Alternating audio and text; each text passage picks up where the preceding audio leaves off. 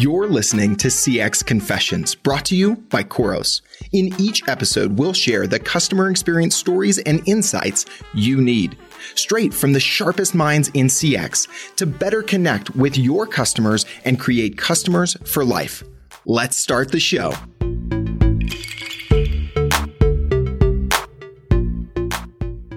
Hello, everybody, and welcome back to CX Confessions. We are so happy to have you here. I'm Catherine Calvert, CMO of Khoros, joined as always by the incomparable Spike Jones. GM of our Strat Services business. How you doing, Spike? I'm good. I'm still here. You can't get rid of me. I mean, I know you've tried, but it's just it's not going to happen. But glad to be here. Good to see you again, Catherine. Oh man, it's a, I can't even imagine a conversation without Spike. But we've got a good one today. We sure do. We have a fantastic guest today. We are joined, Spike, let me introduce you and our listeners to Mr. Ken Ewell. So, Ken recently joined a company called Momentive as the Chief Customer Officer. Momentive is the name of the company. It was recently, it's the recent rebranding of a company we all know and love and have used, I'm sure, many, many times over the years. SurveyMonkey. So SurveyMonkey is now Momentive. Ken was brought on to lead the company's customer operations, customer success, professional services, and CX. He has been a 20 year plus leader of CX and former CCO and been in the contact center and consulted. He was at IBM, AT&T. He was recently the VP of customer service and analytics at Neustar. He's been at Aspect Software. So this guy knows what he's talking about. In fact, at Aspect, they had, they were rated the best professional services organization globally, one of the top professional services teams around. Ken has an MBA from Kellogg, BS in computer science from Hampton University. We have a serious expert on CX joining CX Confessions today. Welcome to the show, Ken. Thanks, Catherine. I don't know about expertise, but I certainly bear the scars and the successes of working with teams over the many years. And that's what the show's all about. Absolutely. So last time we talked, Ken, as we were preparing for this. So first of all, this is a new role, which is super exciting for a company like this to create this role. So you know, for and it's an established company. So for them to to to create this new role, can you tell us a little bit? I mean, was that the lure? I mean, why why join Momentive now in, in this iteration? Yeah, Spike. You know, the fact that the role was new was absolutely a part of the lure. You don't often get a chance to do something new at a company that's been around for 20 years. And the reason why we decided to make this move was because we wanted to get more deep in the way that we worked with our customers and in the way that we understood them. And so that's the second part that was really exciting. I mean, when you have a company that has this type of track record, in the feedback space, right? So we've been working with customers for this entire 20 year run saying, hey, we want to know more. We want to get deeper. And in particular, with our enterprise customers, those business to business relationships that we have, that's really compelling because you've got this great base to build from. You've got these incredible products, but a realization that we need to do more with customers in order to go to the next level. And so for me, that was both an exciting platform and an exciting, you know, sort of transformation to be a part of. So the combination of the history with the opportunity to create new was really compelling. Do you continue to see white space there? I mean, do you can is, it, is the sky's the limit? Or are you scratching the surface? You know, in this new role, like what are you seeing so far? Serious white space, and so I think a way to understand the white space is actually to talk a little bit about what the momentive impetus was because SurveyMonkey is going to live on. So we will still have a product that is SurveyMonkey. That's going to be our surveys tool, that self service, really viral, easy to use product that you know that you can do everything from figure out what you're going to do for your family reunion to really deep sort of employee engagement surveys and diversity equity, equity and inclusion surveys right so that's going to live on but we have other products and other capabilities specifically around nps and around our market research solution set. And so that's where we really see this white space.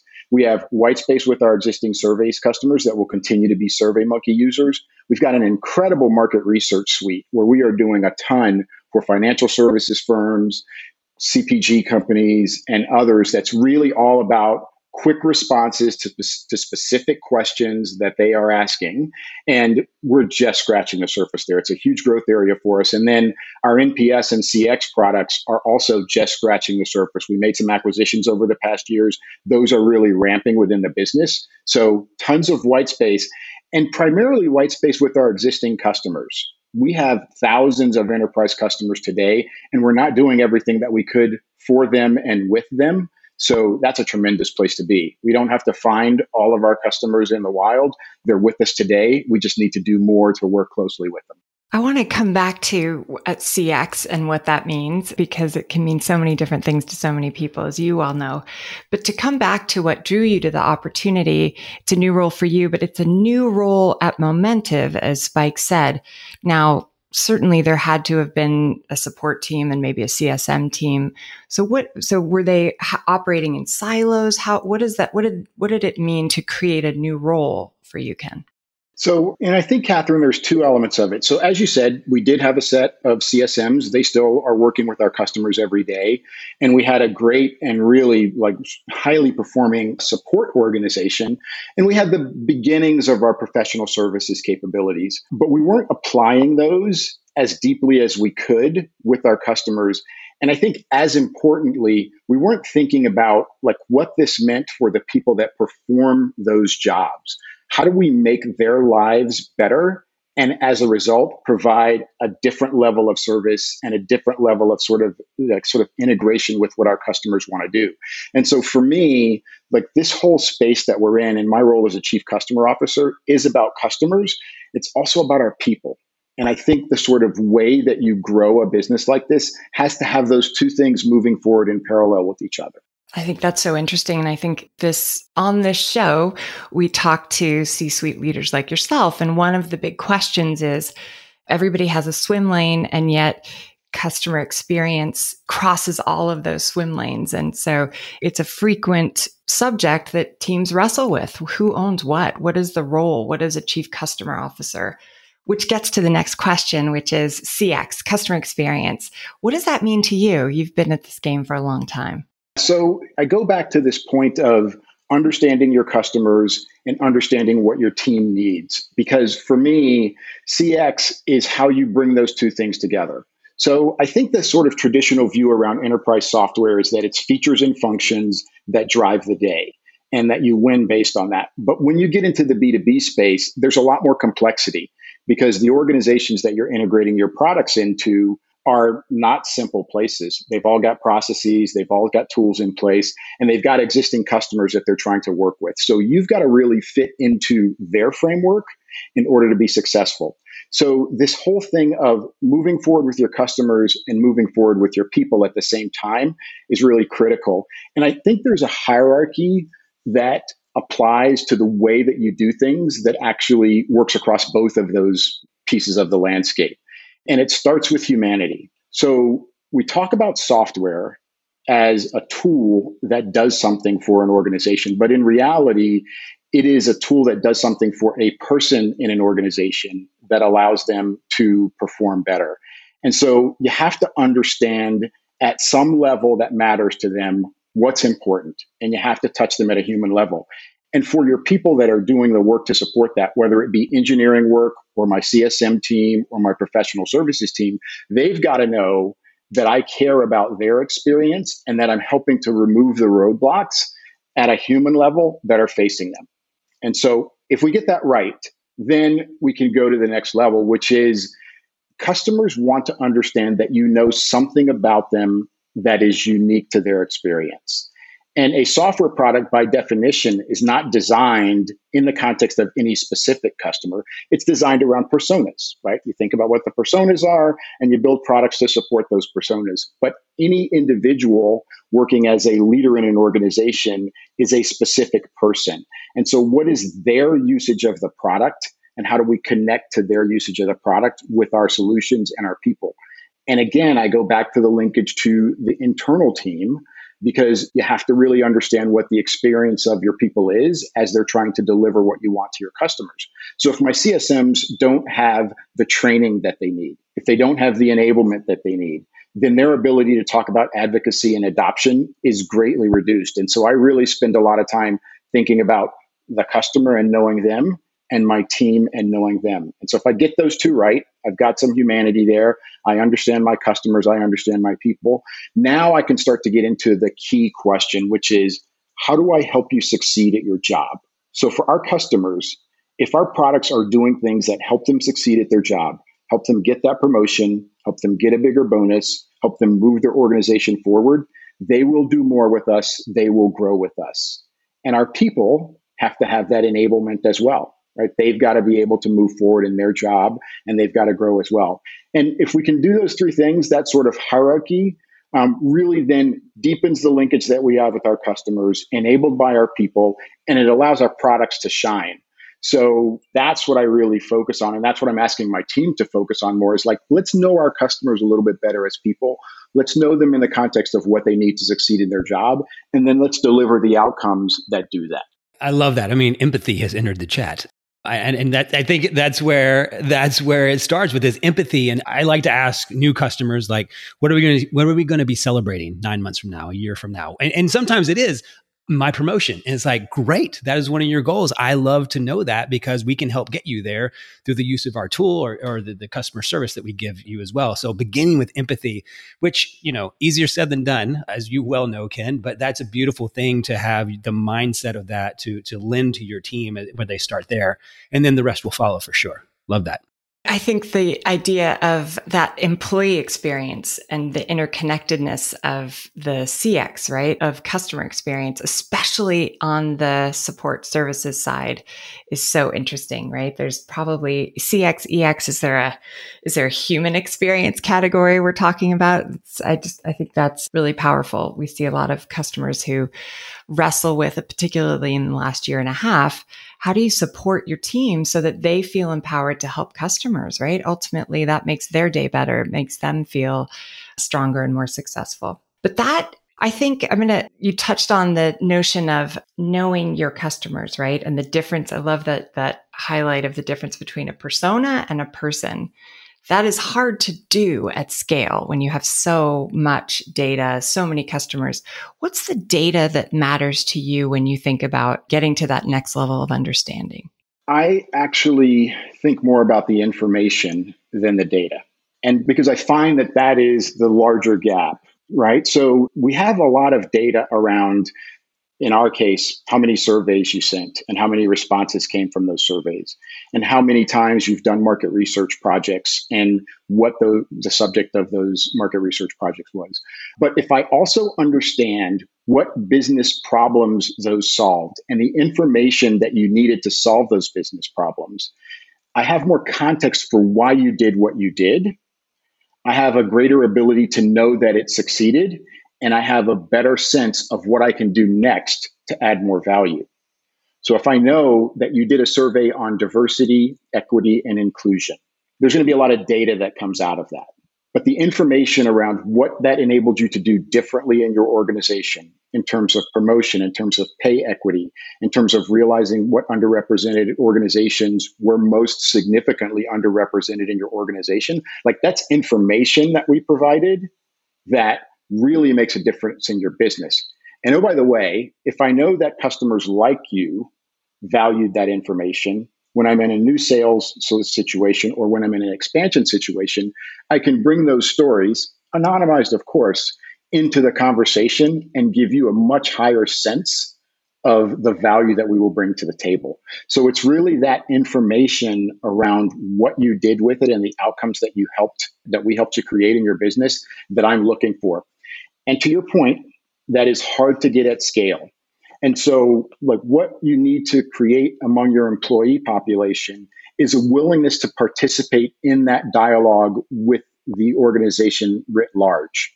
So, if people are just sort of mailing it in, going through the QBR, handling things sort of according to the script, you know, you get a level of information, but it's not the information that really helps you move forward as a business. If, on the other hand, they're willing to do that and come up with three to four creative ideas about how things could be made better, we can execute that across the overall population. And that is as important, and I would say arguably more important for the future than the stats and the metrics and the measures, because we're going to get those things, but those don't necessarily drive insight at the same level as the information does when combined with the data. With a lot of companies, the transactions ends at data oh yeah, okay, here it is. Here's a readout. But that's I, this is the next step, and, and and you just took it even further. The insights based on the information too, and you know some of my greatest successes have been built on that kernel of truth that comes from the insights. But you got to go digging for it sometimes for sure. But those actionable items that come out out of it, that's a great way to think about data and continuing the lifespan of that data for sure. We are in a heavily competitive space, right? And so it is harder to differentiate on things that everyone can do. And so those insights are unique to the creativity of your people and the conversations they have with your, remember, individual human customers. So, like, that's where you can differentiate. And, and that's why I think, you know, the data is critical and important, but it's sort of table stakes, right? Because everybody can capture data given, you know, the efficacy of our solutions today can we go to the next level to differentiate ourselves? Can we go to the next level to make ourselves more relevant to customers in situations that matter to them? That's really where the sort of extra wins will come from. That's where the sort of next level relationship comes from. And that's got to be our North Star. Hard to get to, but it's got to be our North Star it's so much more fun to compete and differentiate on insights and that creative value add versus price. I mean, getting into it, everything can be commoditized. It's the insight and perspective and expertise that is the really fun way to differentiate. Speaking of differentiation, a question we always ask our guests, Ken, what is a commonly held belief or industry practice that you really strongly disagree with? Features and functions win the day. so Features and functions are absolutely critical. Understanding the business situation allows you to figure out which of those features and functions are most important to emphasize. And by the way, which of the features and functions that you don't have, you need to develop more rapidly in order to really win more, right? And so it, ties back to that. Now, I'm not confused. Like, you have to build software with significant capabilities, and I know we do. But again, many can. And so the question is can we apply those features and functions in a sort of hierarchy that really makes our customer feel like, man, I'm going to work with these guys. So we win the business. And then, man, these guys are really helping me to excel in what I do. That's how we get deeper and that's how we grow. And that's how you build champions. That's how you build people that are actually willing to go to bat for you when you go to that next new customer situation because you made a difference in their lives you know that's where the features and functions do have a world in which they live. It's the world of having helped that customer to actually achieve a business outcome. And you know that's where we're going. Yeah ken i think you just won a lifelong fan and catherine with that answer uh, for sure. Right? Well and you said it so beautifully earlier as well right? That software is the tool in service of humanity or your human cu- your human customers versus starting with the software. So it is called CX Confessions, and so this is a standard question we ask all of our illustrious guests. What is a hard lesson that you have learned along the way? It doesn't have to be here. It could be at some of your other those small little startup companies like IBM and AT and T. That you know maybe they'll make it one day. We don't know. But what is a hard maybe something that didn't go right that you built on the next time? I mean, I know that's how I learn uh, is from my own mistakes going forward too. Well, relationships matter, and I think a little context applies to that. And and it really came to a head when I joined IBM. I joined IBM through the acquisition of a small strategy consulting firm, and they bought us because you know IBM wanted to be able to do more sort of strategic, have more strategic dialogue with the customers. And we came into that thinking, hey, we're really smart guys and gals, and we are going to bring this insight and perspective to the table at IBM. And I joined the AT and T account team. And some of the early calls that we went on really weren't about my view on how AT&T was going to do at executing a three-screen strategy, which we now know as the Uverse product that we currently use. It was about understanding what the aspirations of those individuals were and where they were going in their career. That gave us the opportunity to have deeper conversations with them about things before they even became RFP items or things that we needed to do in a competitive sense. And so that lesson for me was all about the value of those relationships and building them before you need them so that when the business opportunities get there, there's context and they know who you are, what you bring to the table personally. And that puts them in a different framework for listening to what you can talk about as an organization. And I had to learn that, right? I had to really learn that it wasn't about my PowerPoint or my point of view on the industry. It was about whether I could have some context for what was on the other side of the table and what was important to them. And based on that, have a context for our dialogue. I'm sensing a theme of humanity throughout this. That's great. It's been a consistent theme. Well, thank you for sharing these stories. And it's fascinating. We've talked to several leaders, so many leaders now, and this theme of differentiating on connection shows up in so many different ways, but very common. Who you are, you just said that's, that's the piece of learning from your experience at IBM. And so we always like to end our podcast getting to know our guests a little bit more as a person. So it's time for a few quick fire questions about who is Ken Ewell. Spike, you want to kick us off? Of course. My favorite question What's your first concert, Ken? So I went to see the Go Go's at Merriweather Post Pavilion, which is in Maryland, when I was a freshman in college. And like that might not have been my first concert, but it's the first time like I went by myself and I took my girlfriend and like it was my concert to go to. And I loved and still love the Go Go's. And so that will always stand out for me. Fantastic answer. We have not heard the Go Go's. That is a that's a good one. That's a good one. What was your very first job? I was a bag boy at a store called Publix, which is a Florida started as a Florida chain, but now is like you know pretty significant. And and you know Publix a long time ago figured out like that customer service mattered, and so this is kind of hard to believe now, but like we would bag the groceries for the customer and take it out to the car and put it in their car and not take tips for any of that. And that was part of the service ethos at Publix. And that was the first job that I ever had. Huge fan. Lived in the South, and of course, if there was a Publix within 20 miles, that's where we'd be going because it was a. It still is a great, a great experience. Yeah, for sure. If you weren't doing this, what other profession would you attempt?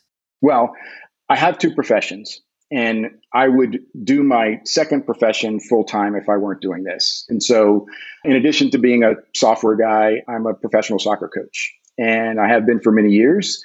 And so it has been just an incredible opportunity to work with a lot of really great kids and a lot of really great coaches and make really strong relationships on both of those levels because both are important. And so if I wasn't doing this, I would do that full time and it would be incredibly fulfilling. I, I spend a lot of time on it now, but it's not the only thing I do. And I'd love to do that full time. That's amazing. How do you feel about Ted Lasso? I knew that was coming. I knew that question was coming. Spike knows I love. There's only one right answer, Ken. You have to love him, but no. exactly, and so it's it's really like it's been a wonderful journey to see how soccer has entered the consciousness, particularly of Americans, because I'm an American. I'm an American soccer player, an American soccer coach.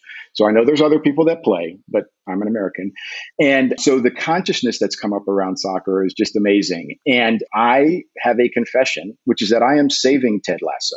And so I am amazed at like what has gone on around Ted Lasso. And it is clearly something that is designed to watch. But I have a partner that I spend a lot of time watching Netflix with. And so, or in this case, I think it's HBO Max maybe or something like that.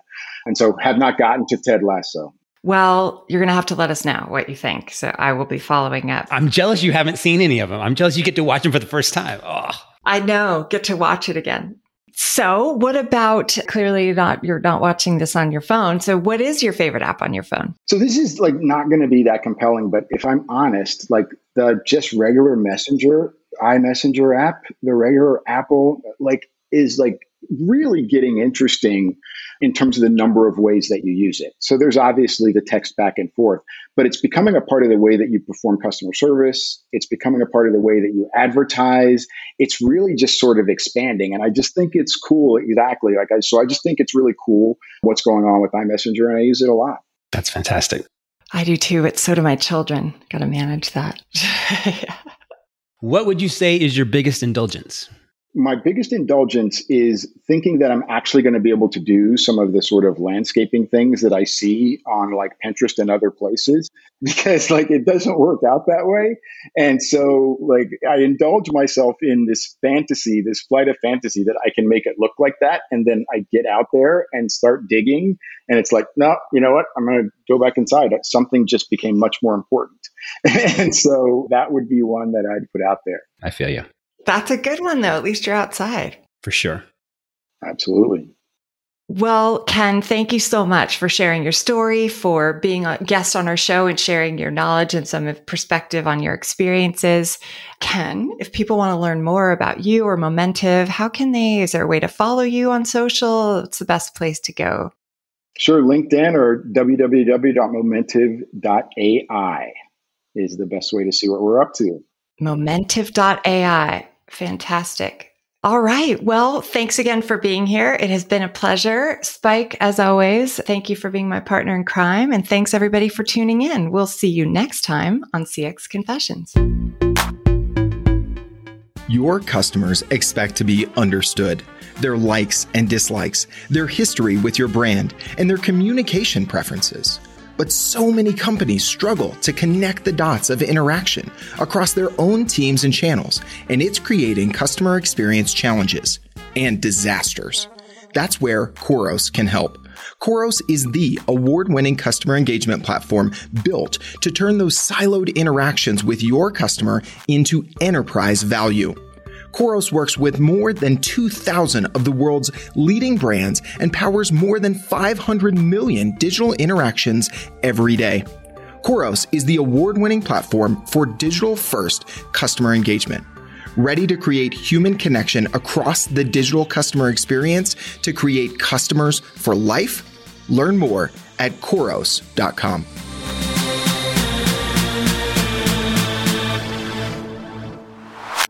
Thanks for listening to CX Confessions, brought to you by Khoros. If you enjoyed today's episode, make sure to hit subscribe in your favorite podcast player and give us a rating. See you next time.